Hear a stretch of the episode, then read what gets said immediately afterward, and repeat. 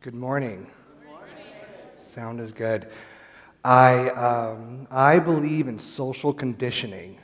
So every time I go to a sports event, like a Cardinals game or a Blues game, I'm, I'm the person in the crowd saying, Man, those St. Louis fans, they're so patient and calm, and they know how to control their anger and their emotions, and they support one another uh, as a family. That's, that's me in the crowd, okay? So I know that can get a little annoying, but uh, I'm doing it for social conditioning. So this morning, I'm going to do the same thing. I'm going to say, man, those Trinity uh, members are so patient and kind, and they really support their speakers. yes. Thank you. Thank you. I wanted to start this morning with the Lord's Prayer. Here we go. Our Father, who art in heaven, hallowed be thy name. Your kingdom come, thy will be done, on earth as it is in heaven. Give us this day our daily bread. Give us our trespasses, as we forgive those who trespass against us.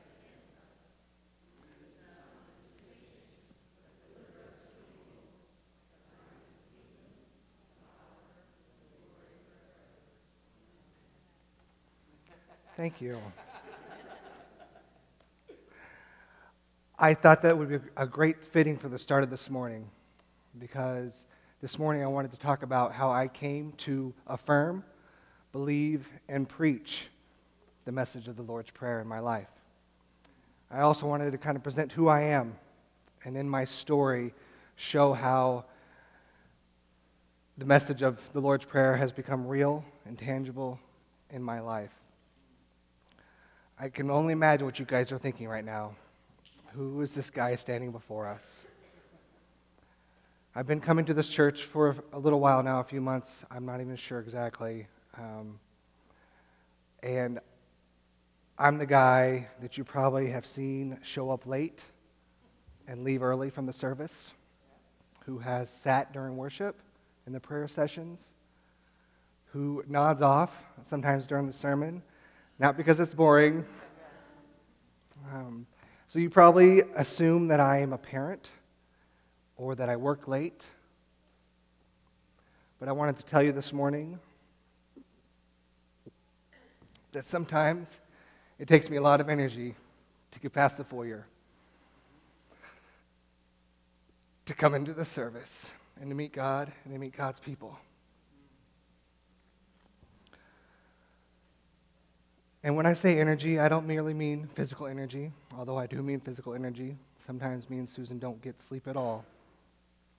Uh, but I also mean mental energy and emotional energy. Because the night before, sometimes, I work at the hospital. Some evenings, I hold a screaming mother as I tell her that her son just tried to commit suicide with a bullet. Or I deal with a 20 year old something who is someone's mother, someone's daughter, and someone's girlfriend who just OD'd and they weren't able to resuscitate her back to life.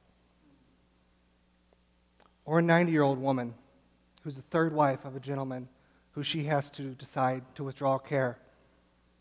She sits with him as she holds his hand as he gasps for his last breath in a dark ICU room or a wife of 40 years who's driving back home after going to the grocery store where she picks up eggs and milk so she can make that always requested holiday pound cake that will never be made the same again because she's sideswiped by a drunk driver. I sit with her husband, her four children, and her grandchildren as they are sitting in a sea of dismay, anger, and profound grief.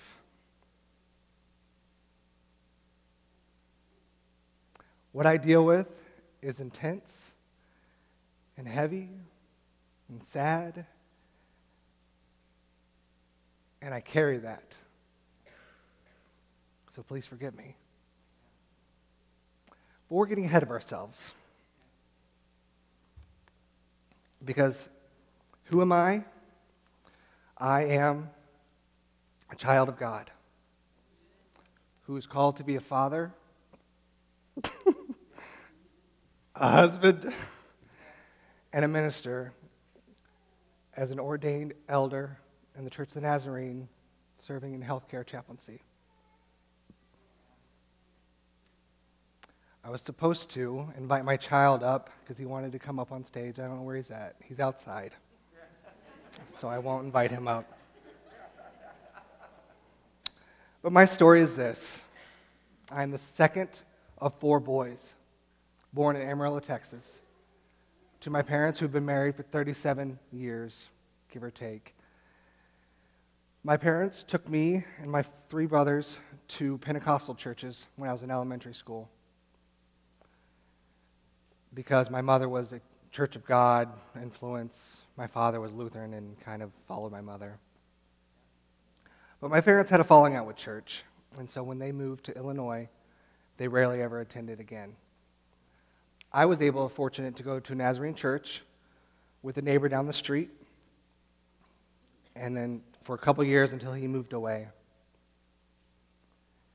I was able to go to church summer camp where I first met Susan when I was in seventh grade, sixth, between sixth and seventh grade.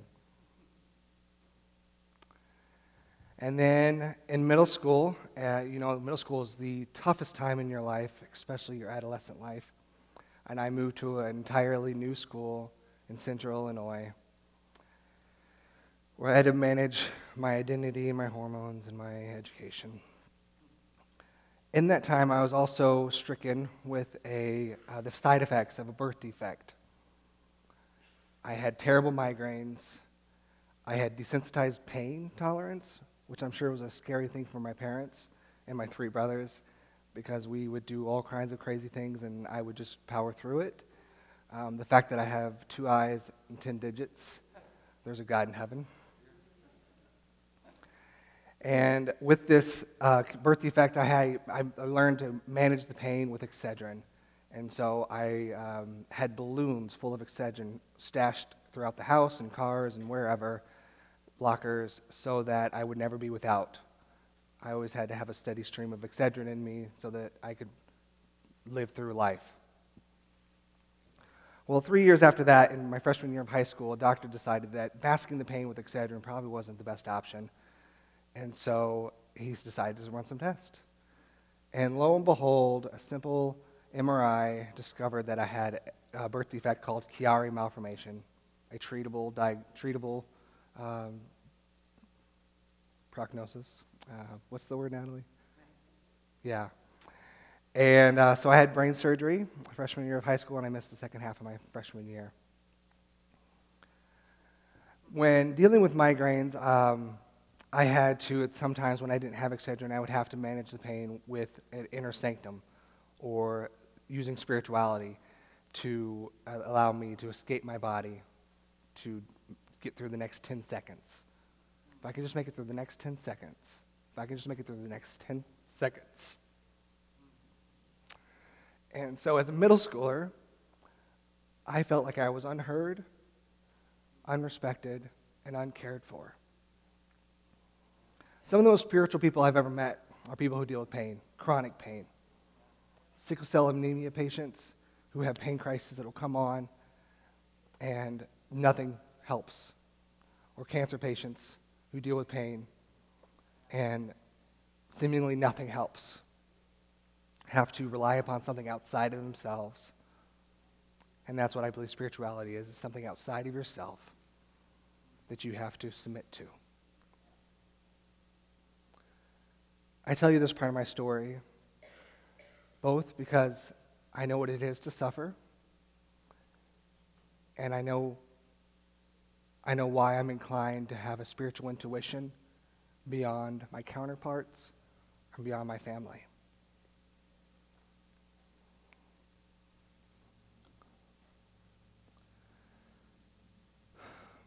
But how did I get back into church?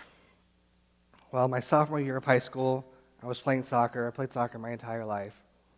Playing varsity soccer, and my, a youth pastor showed up to watch another player play and recognized me and said, Hey, I remember you from a few years ago. Would you like to come back to church? And my brother had just got his license, so we were looking for something to do. And so we ended up back at church. We figured church was a good place to have entertainment, wholesome entertainment. Um, and speaking of wholesome entertainment, that's when I ran into Susan again, and we started dating into that school year, sophomore year of high school. I was 15 years old. I would do it all over again.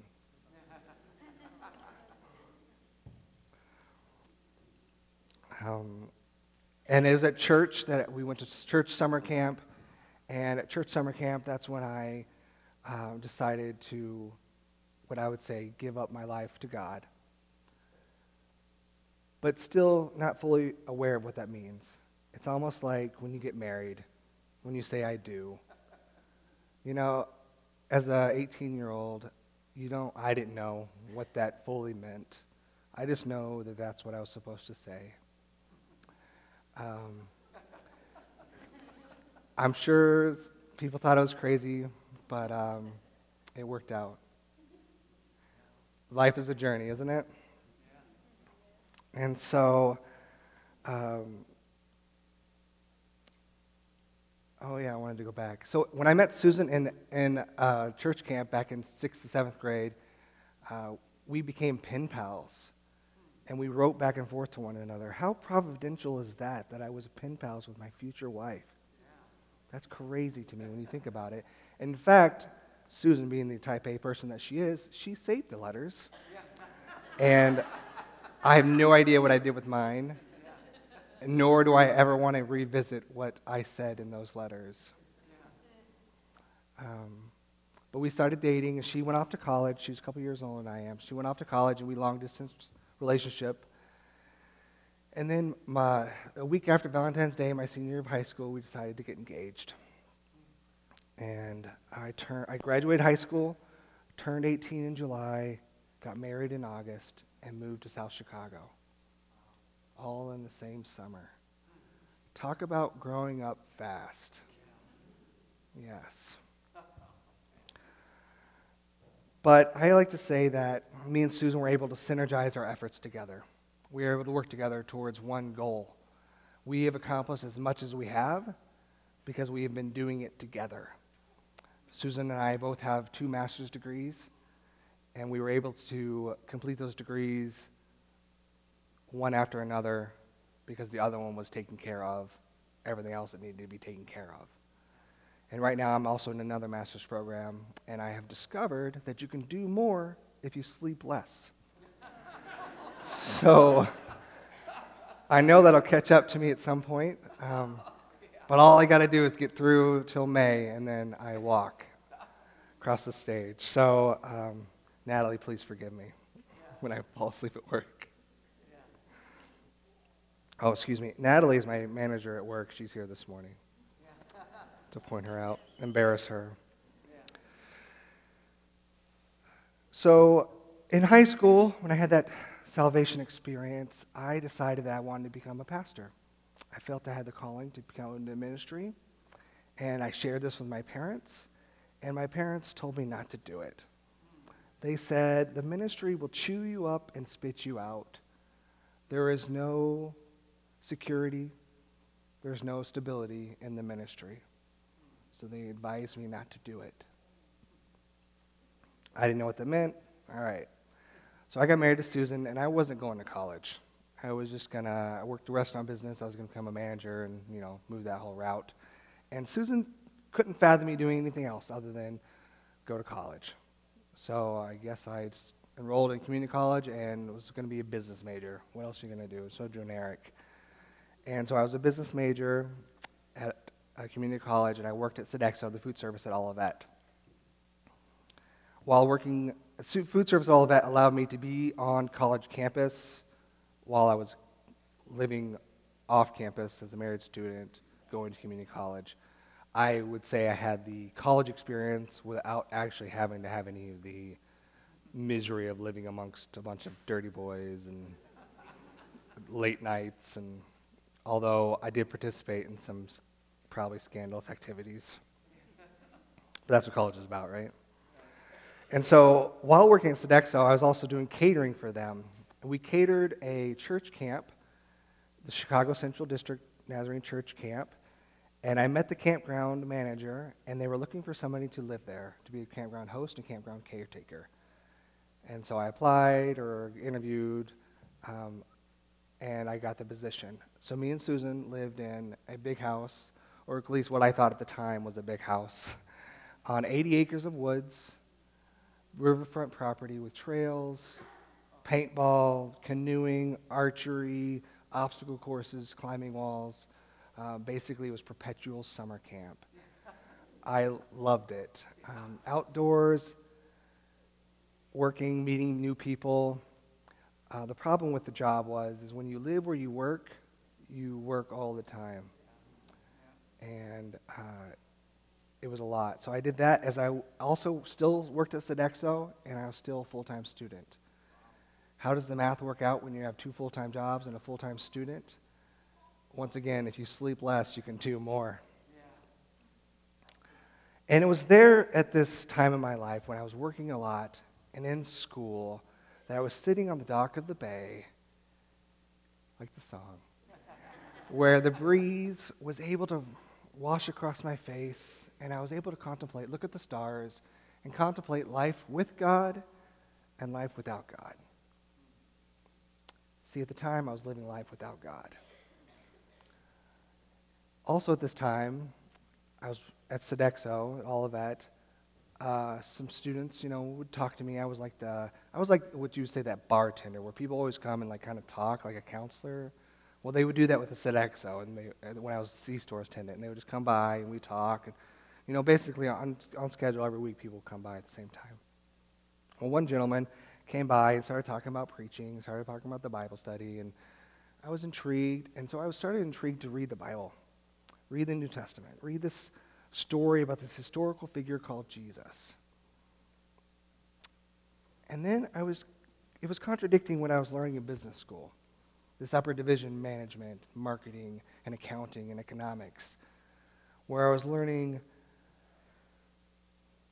where I was learning Machiavellian's philosophy that says the ends justifies the means.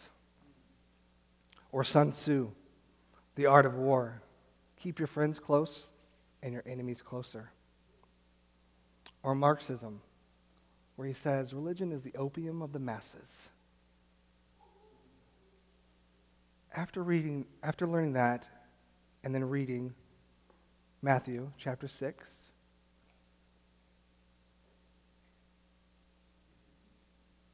Do I have to do something? Okay. Matthew chapter 6. I'm going to pull a Kyle and say the page number represents the book, the red book in your pews. That's a free gift to you. and you can take that home with you. It's on page 960.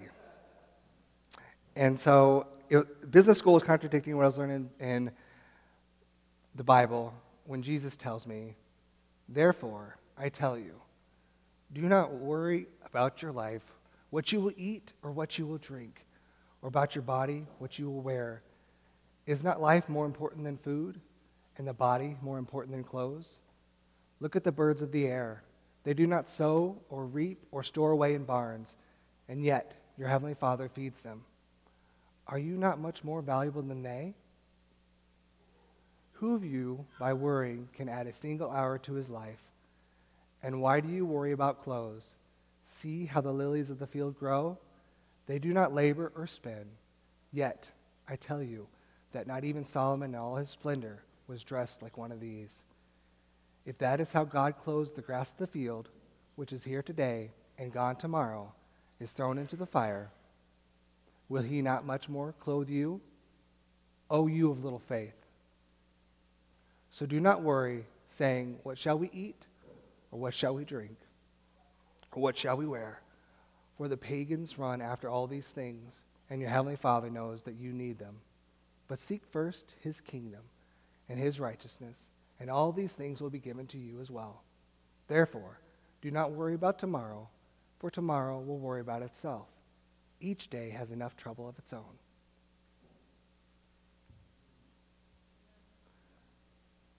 So I read that.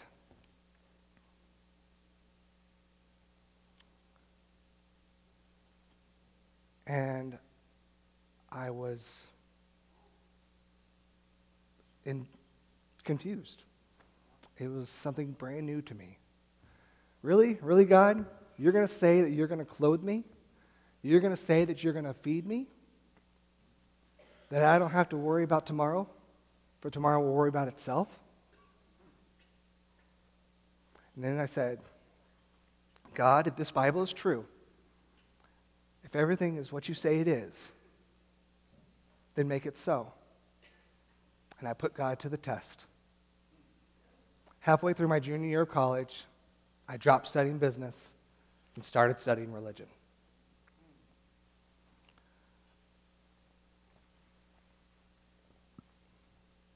Turns out I love studying religion. I did very, very well at it.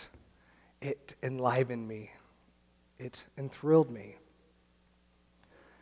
I did so well in my undergrad. I graduated summa cum laude in three semesters and two summers. I was offered a position to teach Greek and Christian formation in grad school. Christian formation is like what I say the theology 101 for a lot of non majors where you get to like kind of pull things apart and kind of understand this thing called Christianity. Well, at Olivet, when you become a religion major, you have two options either become a pastor or become a missionary. Well, there was no way I was going to become a pastor. Uh, that glass house and that always, always on stage. So I was an extreme person, and I said, if I'm totally sold out, I'm going to do the most extreme thing I can think of and that was become a missionary. I decided to study missional leadership and intercultural studies, and when I graduated from my master's, I decided to go to Kazakhstan for, uh, as a missionary. Except for two, months, two days before I left the country, my wife tells me that she's pregnant with our beautiful child. And we spent the whole first trimester apart when I was on the other side of the world except for two weeks that she spent her, all of her PTO to come visit with me and work beside me, teaching English and Bible camps in cities and villages in Kazakhstan, which is the largest landlocked country in the world.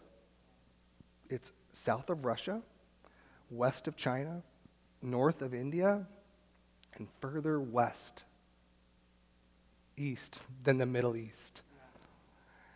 It's exactly 12 hours ahead of our time zone. So on the other, God called me to go serve on the other side of the world. But on the mission field, you need to have your Master's Divinity to have any kind of street cred. So when I came back, I applied for Olivet, Na- oh, excuse me, Northwest Nazarene University uh, in their master's of Divinity program. I was, I was gonna, working up to be a missionary. We weren't going to have kids. We were going to go. Susan is a chemist and her chemistry was going to bankroll the whole, whole thing. Except when I was done with my Master's of Divinity, we had two kids, a house. Susan had a boss job of being a chemist, and I had a lot of school debt. And so dropping everything to go and serve on the mission field wasn't totally accessible. But we decided to kind of par things down. I would work towards um, what it is to all the skills to be a missionary and I was working out at the YMCA where I was telling my buddy I was graduating with Master Divinity, and someone overheard us and said, Oh, you have an MDiv, you should go over to the hospital and check out the chaplaincy program. And I never really thought about chaplaincy before. And so I went over to the hospital, looked at the program, and enrolled in clinical pastoral education, which is the education requirements to become a chaplain. And I discovered that being a chaplain is a lot like being a missionary. I get to, you know, meet cultures, meet people, and help understand who they are, what makes them tick, what makes them click, help them resource for themselves what is meaningful and purposeful in their lives, and kind of show or display a God who cares and a God who meets them where they're at with no condemnation and no judgment. I found out I'm really good at being a chaplain. After four years of being an associate chaplain and doing CPE, I was uh, positioned to open up for Vitas Hospice. And so I became a hospice chaplain for Vitas. But that was kind of short lived because Susan's job relocated us to St. Louis. If you have to move, moving with the company is really the way to go. They take care of a lot of things. Moving here was one of the most stressful things I've ever done, except for the time when my, my wife was in labor with our children. It was more stressful on me than it was for her. I know, I just had to put that out there. And uh, so I, uh, leaving Chicago, where my friends and my life and my everything was, coming here, um, taking my job away, was incredibly scary. But I was able to get a job with SSM as a PRN chaplain, working every other Saturday and on call after that. And then I was also able to be hired on at Hospice House for BJC Hospice, and I work with Natalie there. And then I've done that for a few a year and a half, and then I was able to uh, get a position with the palliative care department downtown St. Louis, working for Washington University as a palliative care chaplain. I volunteer with the Missouri Correctional Facilities, uh, teaching offenders how to provide hospice care to other offenders. I take that job very seriously it, um, in the sense of taking these people and, and enabling them to be able to give back restorative justice, as well as help develop them professionally, personally, and spiritually. We're doing pretty good. My life events have conditioned me to be where I'm at, to be standing here before you today, to where I'm able to slow things down a little bit, kind of focus on what's important in life, what's meaningful and purposeful, and able to meet people where they're at.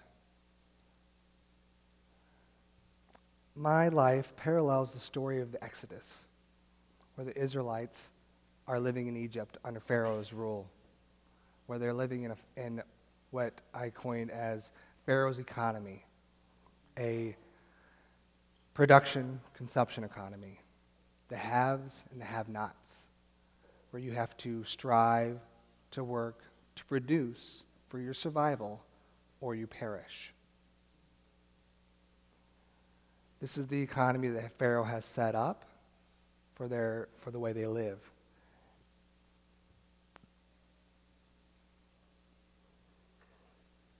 Can we go? We did. Look at you. The Israelites had to work to erect, erect buildings and monuments in service to the gods of Egypt, including Pharaoh himself. But we're going to fast forward the story a little bit to Exodus chapter 3, verse 7. The Lord said, I have indeed seen the misery of my people in Egypt. I have heard them crying out because of their slave drivers and I am concerned about their suffering. So I have come down to rescue them from out of the hand of Egyptians, and to bring them up out of the land into a, a good and spacious land, a land flowing with milk and honey, the home of the Canaanites, Hittites, Amorites, Perizzites, Hivites, and Jebusites. And now the cry of the Israelites has reached me, and I have seen the way the Egyptians are oppressing them. So now, go I am sending you to Pharaoh to bring my people, the Israelites, out of Egypt. But Moses said to God, Who am I that I should go to Pharaoh and bring the Israelites out of Egypt? And God said, I will be with you, and this will be a sign to you that this is that it is I who have sent you. When you have brought the people out of Egypt, you will worship God on this mountain. Moses said to God, Suppose I go to the Israelites and say to them, the God of the fathers has sent me to you. And they ask me, What is his name? Then what shall I tell them?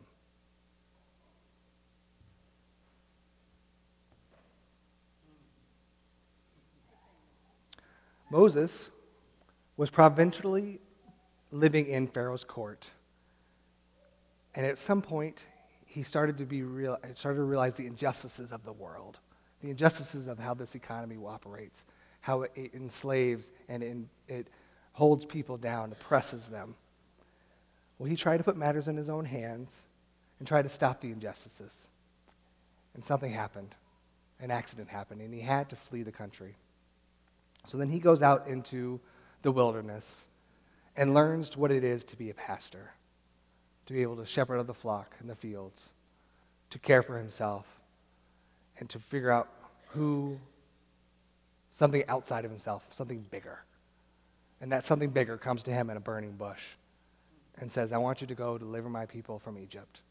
I want you to go and allow them to come here to worship me. I want you to free them from the oppression of Pharaoh's economy of working for survival, survival mode. And Moses says in verse 12,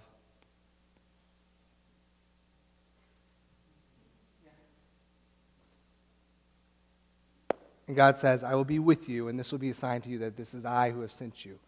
When you have brought the people out of Egypt, you will worship this God on this mountain.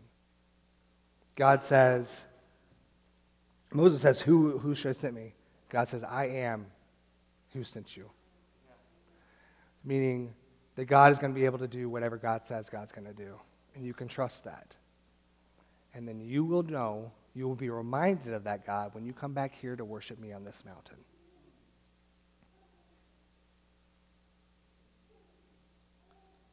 And so Moses took that seriously. Went to go tell Pharaoh, and as the story progresses, delivered the Israelites out of Egypt. Let me connect the dots for you now. I was living in Pharaoh's economy. I knew what it was to suffer and to be comforted by something outside of myself.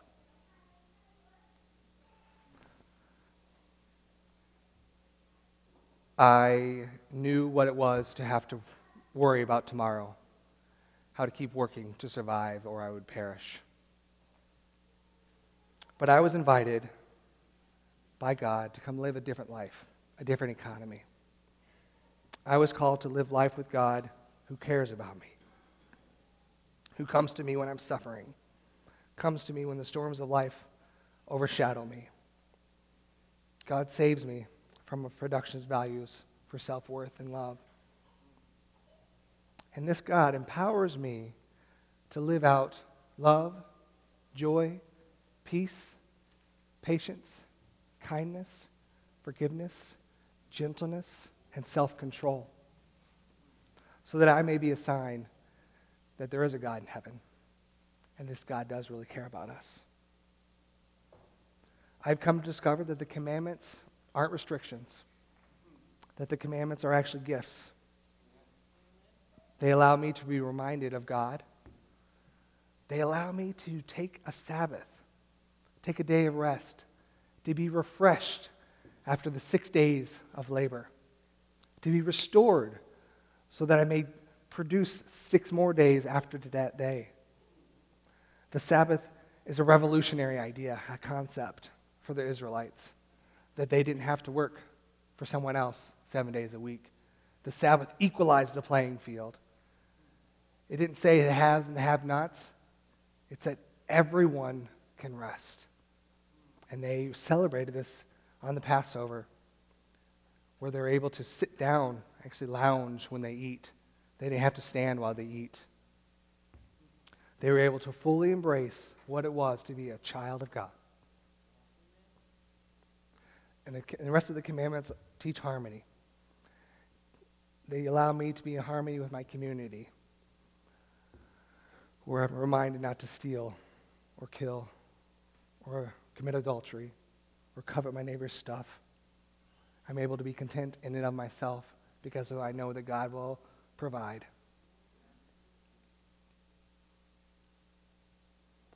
So, to come full circle, I've literally tried to shed layers. I would have shedded more layers, but I didn't think that was appropriate. Yeah, you know, with wardrobe malfunctions. And yeah, so I just decided to keep this G rated for the kids and keep my pants on. And I was trying to show these, the assumptions that you have about a person. You know, you might have seen me as a cold, distant, unfeeling person sitting here in the service with you. But I want to remind you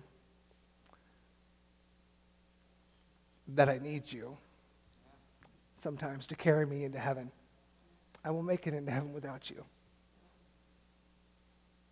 So thank you for that.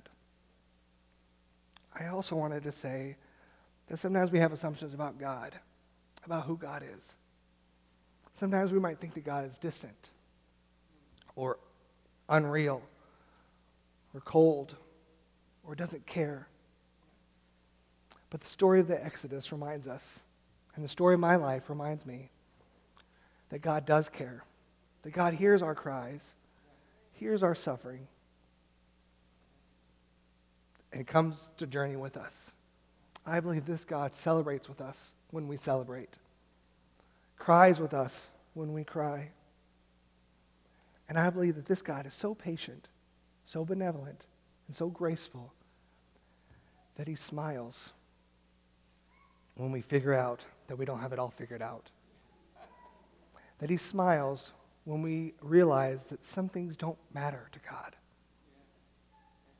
when we realize that we can't do this life on our own, that we need other people and we need God. Being Christian doesn't save me from anything, but being Christian saves me from everything. The sun shines on the good and the bad. The storms of life cloud everyone. Tremendous sadness may happen to any one of us at any time. But God cares, and God comes to journey with us. And if you remember that God delivered the Israelites out of Egypt, and God pulled me up out of the same lifestyle, you'll be able to see that the sun does shine again. And you will know that the sunshine is always just above the clouds. I have suffered many tragedies in my life, but I've overcome them. I don't regret them. They have made me who I am, all that I am, my blemishes, my fractions, my lack of energies. And I'm okay with that. The only reason I'm here today is because I took seriously the Lord's Prayer and discovered that Jesus Christ is a God who cares when we suffer and will produce a way of hope. May we now hear the Lord's Prayer renewed and live out its promise for the world. Our Father, who art in heaven, hallowed be your name. Your kingdom come, thy will be done, on earth as is in heaven. Give us this day our daily bread, and forgive us our trespasses, as we for those who trespass against us. And lead us not into temptation, but deliver us from evil. For thine is the kingdom, the power, and the glory, forever and ever. Amen.